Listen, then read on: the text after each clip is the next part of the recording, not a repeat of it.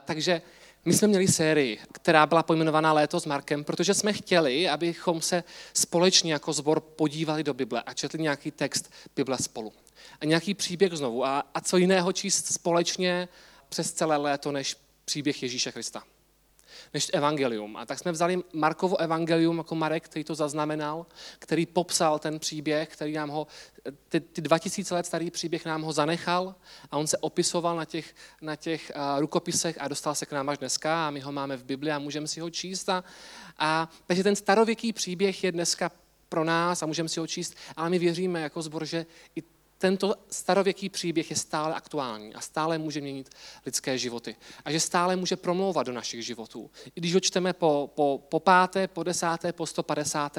tak pořád má co říkat. A my jsme a samozřejmě, když jsme rozvrhovali ta témata na jednotlivé neděle, tak jsme věděli, že nemůžeme obsáhnout celý ten příběh. V létě bylo kolik? Deset nedělí jsme možná měli přes v, v červenci a v srpnu. A samotná Marko, třeba Markovo evangelium má 16 kapitol, takže kdybychom si řekli prostě, budeme kapitolu po kapitole, tak ani to léto by nám na to nestačilo. Takže jsme museli vybrat konkrétní příběhy, konkrétní témata, takže pokud třeba máte pocit, že, že jsme neobsáhli všechno, tak máte pravdu, protože jsme vybrali některé momenty, některé milníky, e, kázání na to byly tady ve sboru, ale zároveň jsme připravili nějaký materiál, který byl online, který jste si mohli pustit v nedělu, když tady bohoslužba nebyla proto, abyste jako mohli být obohaceni, abyste nepřišli o, o, to, o to zamýšlení nad Božím slovem, ale, ale nedalo se pokrýt všechno. A, takže a, proto jsme doporučili tu knížku, proto tom jsme tady trošku i mluvili a, a inzerovali jsme i knížku Králu kříž od Timothy Kellera, protože a, on obsahuje, on prochází celou, tu, celou tou knihou Markovu evangelium a a prochází ty, ty všechny ty pasáže, takže on a, nám mohl být takovou trošku podporou a pomocí, že i když jsme nemohli a, tady vysvětlit všechno a i tak dohloubky třeba, jak bychom si někdy přáli, tak a, existoval tady tento podpůrný materiál, který se dal využít. A tak pokud jste si k té knížce našli nějakou cestu, tak jsme rádi.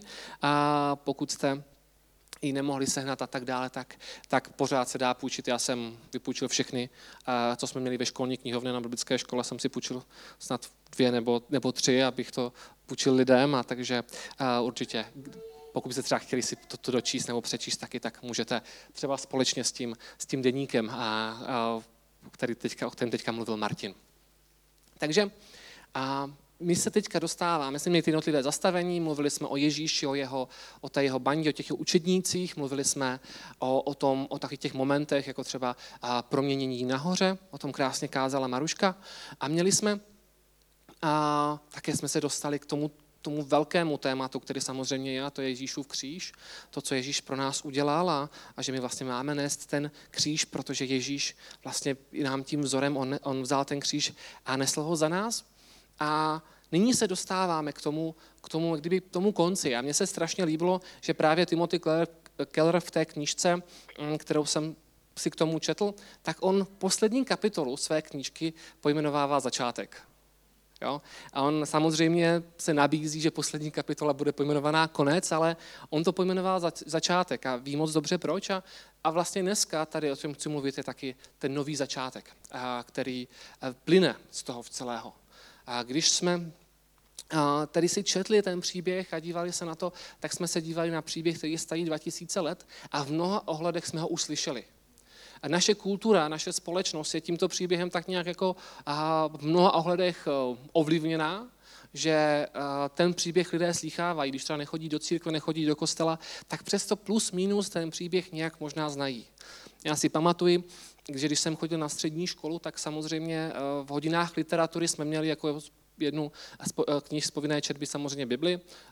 Asi se nečekalo, že ji lidé, eh, žáci přešou celou, ale byla tam. Takže někteří moji spolužáci si ji vzali a, četli si ji a já jsem si říkal, jo, to bude jednoduchá, to už ušetřím jednu knížku za čtení, protože Bibli znám a čtu, takže nemusím, nemusím ji číst a zapíšu si do toho čtenářského deníku. Ale někteří spolužáci prostě si ji vzali a byli překvapeni, co tam našli, protože uh, to byly pro ně uh, nové věci. Ale obecně tedy naše společnost, naše kultura, naše, náš vzdělávací systém tak nějak ty příběhy z Bible zná. My samozřejmě slavíme Velikonoce a Vánoce a při těch příležitostích se znovu ty příběhy opakují, že jo? A Ježíšovo narození a Ježíšovu smrt na kříži a zmrtvých stání. Ty příběhy jsou tak nějak v naší společnosti známé a když řekneme křesťanům, pojďme si společně přečíst Markovu evangelium, pojďme to číst společně a budeme se o tom bavit, budu na to téma kázání, tak si, můžete, tak si můžeme říct, my to známe. Co tam je nového pro nás?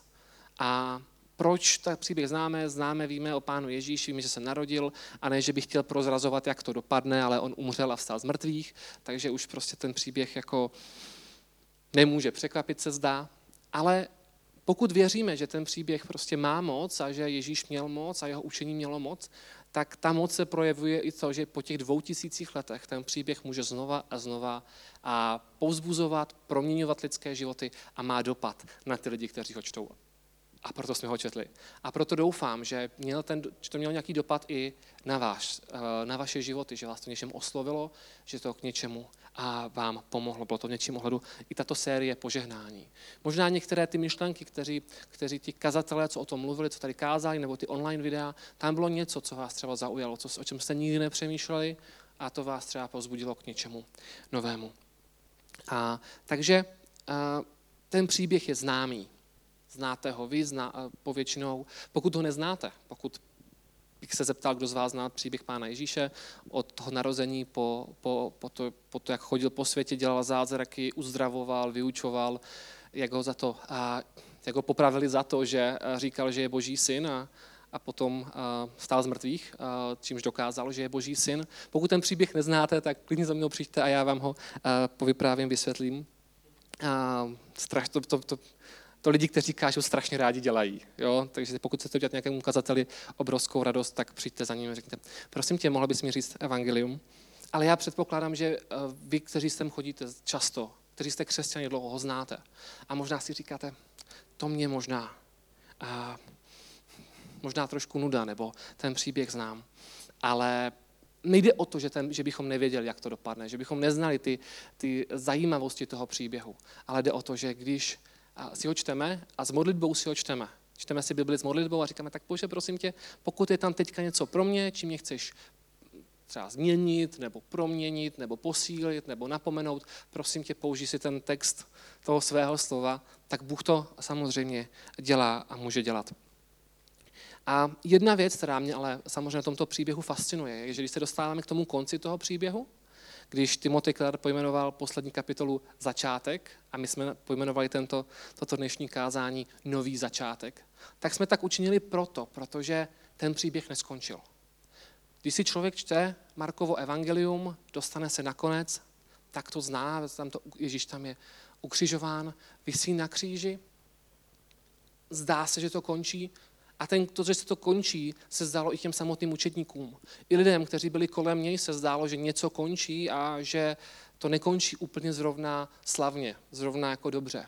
Ježíš chodil po světě, dělal zázraky, Martin, uh, Martin Benz o tom mluvil na jednom z těch videí, co to znamená, že Ježíš dělal zázraky. Ježíš vyučoval a lidé, když slyšeli jeho vyučování, tak si říkali, on učí jinak než ti ostatní, než ti ostatní naši učitelé. On tak trošku učí tak jako v moci, to prostě to, to je jako jízda, když Ježíš vyučuje. A chodili za ním a, a byli rádi a zrovna když Ježíš udělal nějaký zázrak, někoho uzdravil, tak to byl příjemný, velice pro ně příjemný, lidé ho vyhledávali, protože chtěli zažít nějakou, nějaké nadpřirozené, nějakou nadpřirozenou skutečnost ve svém životě. Taky když Ježíš rozmnožil eh, jídlo, když tam lidi seděli, poslouchali jeho vyučování, tak to bylo super, lidi se najedli, byli spokojení a chodili za ním znova, protože doufali, tak třeba to udělá znovu, třeba zase bude oběd zadarmo. Ale potom, když nastal ten moment, Ježíš byl eh, zajat, zatčen, jeden z jeho učedníků ho zradil, přišel za ním a, a, a prozradil tím, že ho v noci v té zahradě mu dal pusu na tvář a říká, čím, čím vlastně prozradil, kdo je Ježíš, koho mají zatknout, jak jeden uh, autor v jedné písni říká, ale proto to polibek není. Jo? Polibek není, aby se jim někdo zradil. Ale přesto prostě Ježíš byl zrazen eh, jedním ze svých nejbližších, Ježíš byl odsouzen, Ježíš byl popraven za to, že říkal, že je boží syn, protože říkal, že byl Ježíš boží syn, protože byl boží syn. A, a lidi, kteří to viděli, ti učedníci a ti okolí si říkají, tak tady to končí a nekončí to zrovna slavně. Když viděli ty zázraky, viděli to rozmnožení chleba, viděli uzdravení lidí, tak si říkali, ten chlap to daleko dotáhne. Když potom vyšel na kříži, tak si říkají, to jsme nečekali, že tak daleko to dotáhne, tak vysoko. Jo, protože si říkají, to nekončí slavně, to nebude dobrý. To jsme od něho trošku čekali víc. A lidi se rozutekli.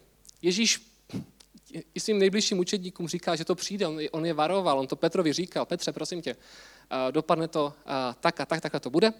A Petr mu říká, ani omylem, to se nesmí stát.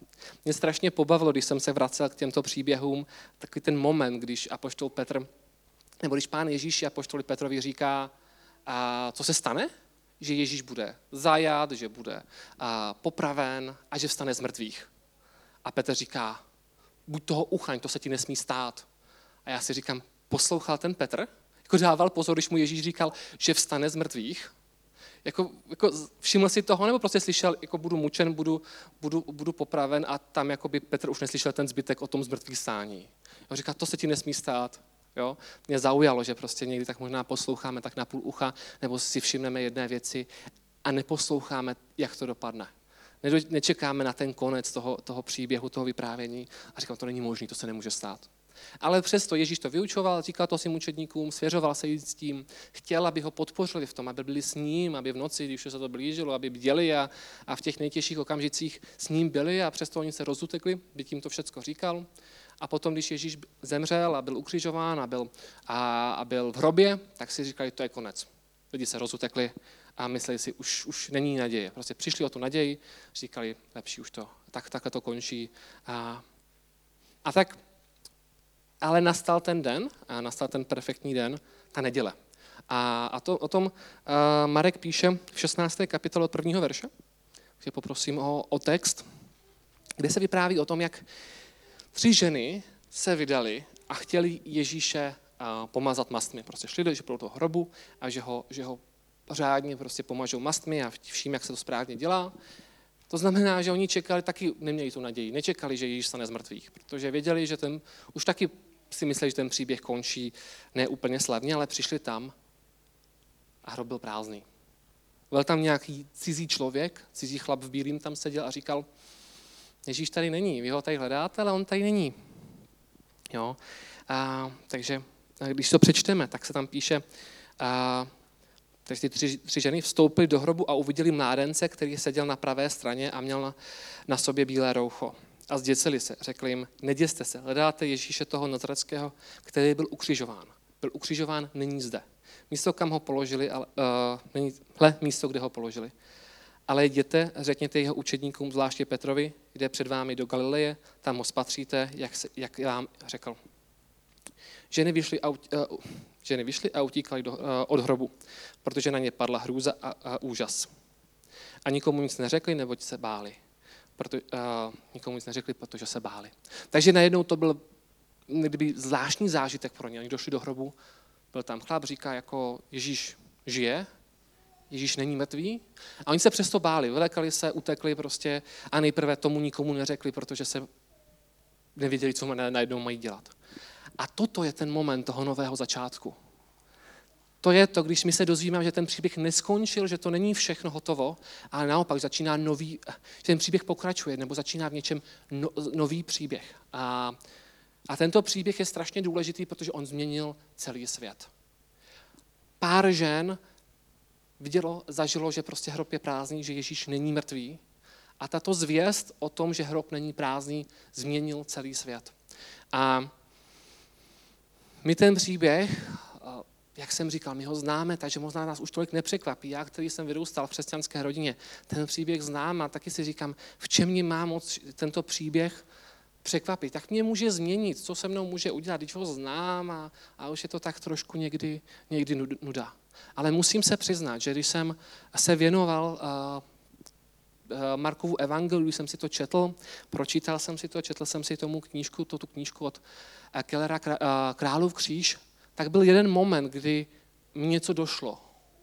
Něco, co jsem jako věděl, co jsem znal, co jsem měl znát, přece jenom pracuji na biblické škole a tu a tam kážu, takže mě ne, asi si říkám, to jsem jako věděl, ale přesto se mě to dotklo novým způsobem.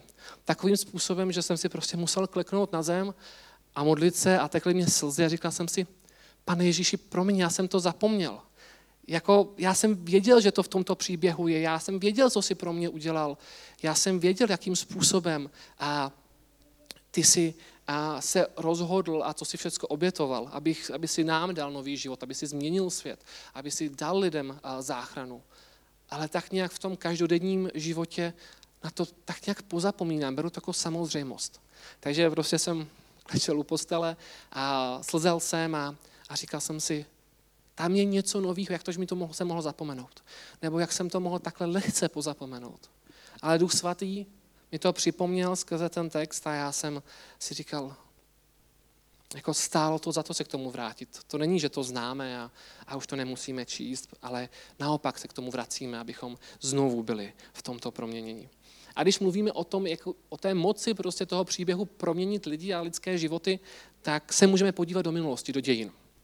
Já si vzpomínám, že když jsem byl jakožto student na biblické škole zhruba tak před deseti lety, tak byl nějaký projektový den v Kutné hoře na, na Ortenově gymnáziu a já jsem tam byl jako, a, jsem tam byl povinný jako dobrovolník a, a takže jsem tam byl a pamatuju si nějakou panelovou diskuzi mezi nějakými hosty a učiteli, kteří tam seděli z gymnázia a myslím, že to byli učitelé dějepisu a, a základů společenských věd. A došlo prostě na otázku, jestli žijeme jako my, Češi, jestli, jestli Evropa je křesťanská, jestli ta naše dědictví je křesťanské a jestli to křesťanská společnost. A vzpomínám si matně na, ta, na, to, na slova učitele, který říká, víte, my žijeme v té řecko-římské kultuře. My jsme vlastně potomky řeků a římanů, ta naše kultura je poznamenaná, stojí na základě vlastně antiky. A, takže jsem si ty slova zapamatoval a přemýšlel jsem o nich a, a ta slova, jako je to diskuze, která se vedla a vede, a vedl, a znovu se tato diskuze obrátila, nebo se vrátila do odborného uvažování knížkou, která přišla a která byla vydána loni. A autor, a historik, britský historik Tom Holland napsal knížku Dominion. Ta knížka je prostě o, o tom a on dochází k závěru, on zkoumá dějiny a dochází k závěru, že opravdu žijeme a ve společnosti, která proměnila, a která je proměněná křesťanstvím nebo velmi ovlivněná křesťanství. Velmi ovlivněná tou zvěstí, která započala tam tenkrát v tu neděli ráno u toho hrobu, když tam přišly ty tři ženy. A on na to poukazuje, on to v jednom videu to eh, Tom Holland vysvětluje, takže vlastně on vysvětloval, proč se stal historikem antiky. A on uh, říkal, já když jsem vyrůstal, tak jsem měl rád dvě věci. Měl jsem rád dinosaury, takže prostě jsem byl fascinován velkými, mocnými věci, jako je Tyrannosaurus rex a římská armáda. Představoval si ty římské legie, líbil se mu Cezar, líbily se mu všechny tyto věci, ta velkolepost, ta sláva toho uh, římského světa. A, a prostě přemýšlel, možná, možná si představu, jaký to bylo žít v té době a tak dále. A tak se stal historikem a v tomto období a bádal tam a napsal několik knih na téma antiky, napsal, napsal nějaké knihy o římských císařích a tak dále. A on říká, když já jsem to studoval a snažil jsem se pochopit, jak ti lidé eh, přemýšlejí, tak jsem byl čím dál tím více překvapený, jak jsou ti lidé jiní. Když, jak prostě jim nerozumím. Jak nerozumím těm římským císařům. On vzpomínal na to, že že například Cezar, velmi významná samozřejmě osobnost eh, římské říše, tak se chlubil, když a jeho současníci ho to opěvovali, že vyvraždil asi milion galů vtažení do Francie, vlastně vyvraždil milion galů a další miliony asi zotročil. A proto byl slavný. A lidé ho za to opěvovali a prostě, když byly ty triumfální průvody, tak tam ti otroci byli a všichni ho chválili a to jak je úžasný, že tohoto dosáhnul a tento právě historik Tom Holland říká, já jsem mu nerozuměl. Ta, chlad, ta chladnost v tom počítání, že nikoho ani nezastavil se nad tím, že by to bylo vůbec špatné. Jo? A takže my, když se díváme do minulosti, tak podíváme se na tu dobu, odkud ten příběh pochází, vlastně zde začíná, tak ti lidé přemýšleli jinak, a než přemýšlíme dneska, my dneska. My už známe ty kulisy toho světa možná. My možná si dovedeme představit na základě filmů, jak to tenkrát vypadalo. Dovedeme si třeba představit to Řecko a ten Řím, možná jste byli v Itálii, možná jste tam viděli všechny ty, ty, ty pozůstatky té římské říše, Koloseum a další věci a ty kulisy my známe. Já jsem si znovu ty kulisy mohl připomenout letos v létě, protože my jsme byli se Slávkou na dovolené takové drobné, že jsme bydleli v Bratislavě a od tam jsme jezdili na výlety. A kousek od Bratislavy směrem na, na Vídeň, když byste prostě jeli třeba na, na letiště, tak tam budete projíždět kolem, kolem jedné vesnice, která se jmenuje Petronel Carnuntum. A my jsme tam, říkám, tam se zastavíme. Už nějakou dobu jsem se tam chtěl zastavit. Říkám, co tam uvidíme. Protože Carnuntum historicky bylo jedno z významných měst a Říma. Bylo to město, kde byla usídlena vlastně římská legie, která chránila ty eh, hranice na Dunaji před vpádem těch barbarů ze severu. A takže teďka je tam muzeum. Je tam muzeum a my jsme tam byli a procházeli jsme si tam. On se tam totiž snaží obnovit ty domy a, a budovy tak, jak byly tenkrát. A asi když to tam stálo v tom kolem toho roku 200 eh, našeho letopočtu a tak dále. Jo, a to bylo místo, kde byla usídlená legie, asi to znamená asi 4 až 6 tisíc vojáků, s rodin, rodiny tam mohly být, mohly tam být eh, různí obchodníci a všechno, že vzniklo celé město. A, a oni tam obnovili vlastně ty místa, takže ty domy tam jsou a takže jsme tam chodili a bylo pěkný počasí, tak člověk se cítí tak v Itálii. Nikdy jsem teda v Itálii nebyl, ale připadal jsem si, jako bych byl v Itálii. Prostě krásný počasí, modrá obloha, všude bobkový list, jo, všude tam ty, takové ty antické vily. Mimochodem, to vlevo dole to jsou, nebo vpravo dole pro vás to jsou toalety veřejné. Jo? Takže uh, jsme si to prošli a se, tak takhle vypadal ten antický svět. Takže ty kulisy mi najednou byly jako, se zdály být povědomé. A kdybych tam potkal toho Římana, tak bych si s ním nejspíš vůbec nerozuměl. Protože jeho hodnoty byly jiné. On se úplně jinak díval na, na, na vyvraždění tisíce galů, milionů galů a, a vyvraždění a jejich zotročení. Jeho, jeho pohled byl jiný. A důvod, proč jeho názory by byly jiné, protože, on, a, protože to byla ta křesťanská zvěst, která proměnila ten západní svět a západní svět a jeho hodnoty. Jo, dneska ty naše hodnoty jsou jiné. My dneska si vážíme věci jako soucit, milost, milosrdenství.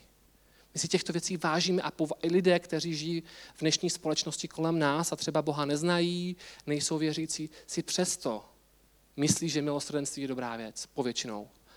Myslí si, že soucit je dobrá věc, že to je dobrý postoj ale to není hodnota, kterou jsme přejali z toho antického světa. To není hodnota, kterou jsme přijali uh, z antického uh, Říma. To je hodnota, která k nám byla daná, protože prostě začal nový příběh. Tenkrát v neděli ráno u toho hrobu, když ženy tam přišly a věděli, že Ježíš je živý. Dozvěděli se a pochopili, že Ježíš je živý. Když to pochopili Ježíšovi učedníci, že ten příběh neskončil, až ten příběh pokračuje a že vlastně je to nový začátek. My jsme součástí tohoto nového příběhu. My jsme součástí a celé dějiny jsou součástí tohoto nového příběhu, který ještě neskončil. Víte, když se podíváme do dějin, podíváme se třeba na církevní dějiny, tak možná si říkáme, ne všechno bylo v pořádku. Jako znělo to tak pěkně, to, co Ježíš učil a proč jeho následovníci třeba si dělali takové věci. Proč v dějinách vidíme takové věci, které se nám eh, dneska nelíbí? Proč tolik věcí se stalo v minulosti, které jsou v rozporu s Ježíšovým učením? A ta odpověď musí být někde u toho, že řekneme, protože ten příběh začal, ale ještě neskončil. Ještě jsme nedošli do toho cíle. Ani ta naše společnost nedošla do toho cíle. Ještě není proměněná tím učením Ježíše. Není, pro, není proměněná tou zvěstí. Víte, jeden koncept, který je v tomto důležitý pochopit, je koncept už a ještě ne. To znamená, že ano, Ježíšova zvěst prochází celým světem, životy lidí jsou proměňovány, ale ještě ne úplně. Ještě, ne, ještě to prostě jsme nedosáhli toho cíle. A, a takže my jsme součástí příběhu, jehož kon, který ještě neskončil, a my se z toho můžeme radovat. My se můžeme radovat z toho, že známe Bibli, že si ji můžeme číst, že můžeme být božím slovem proměňováni, že můžeme být proměňováni těmi hodnotami, které nám Ježíš dává, ale zároveň prostě víme, že svět není dokonalý a že prostě to evangelium, ta dobrá zvěst, má ještě práci, kterou musí vykonat. Musí vykonat v našich životech, musí vykonat jistou práci v životech našich nejbližších, našich sousedů, našich kamarádů, našich spolužáků, ale je na co dobrého se těšit. Jo, to není umorná práce. My, se díváme na tu, si představíme prostě tu, tu práci, a, a, kterou podnikli ti apoštolové a učedníci šli do celého světa, a hodně se nachodili, byla to namáhavá práce, tu a tam je něco ohrožovalo na životě. A zdá se to být jako, to není úplně lákavý příběh, že? Cestovat po světě, vstupovat do nebezpečí, do neznáma a kdo ví, jak to dopadne. Ale je to pozitivní příběh. Když lidé, kteří slyší tuto zvěst, tak jsou proměňováni tím evangeliem. A i když my jako Evropané plaveme v těch vodách toho evangelia v nějaké podobě, ta naše voda, v které plaveme jako ty ryby, je tím způsobem křesťanská. Ale nestačí, že jisté hodnoty lidé z té vody naberou a že si myslí, že teda úcta a, a respekt a milosrdenství a, a láska jsou prostě dobré hodnoty, ale, ale jsou jimi plně proměňování až do toho samotného konce. A to já jsem si uvědomoval při, při tom čtení Evangelia, znova si chci uvědomovat a věřím, že to je něco, co si můžeme uvědomovat všichni. Že my jsme součástí toho starověkého příběhu, který pokračuje do dneška, ještě neskončil. To evangelium stále ještě prochází světem. Prochází životy lidí a proměňuje je. My jsme toho součástí. Je dobré, když si to budeme připomínat a bude dobré, když naše srdce budou otevřená, abychom dokázali přijmout tu změnu, která skrze to přichází.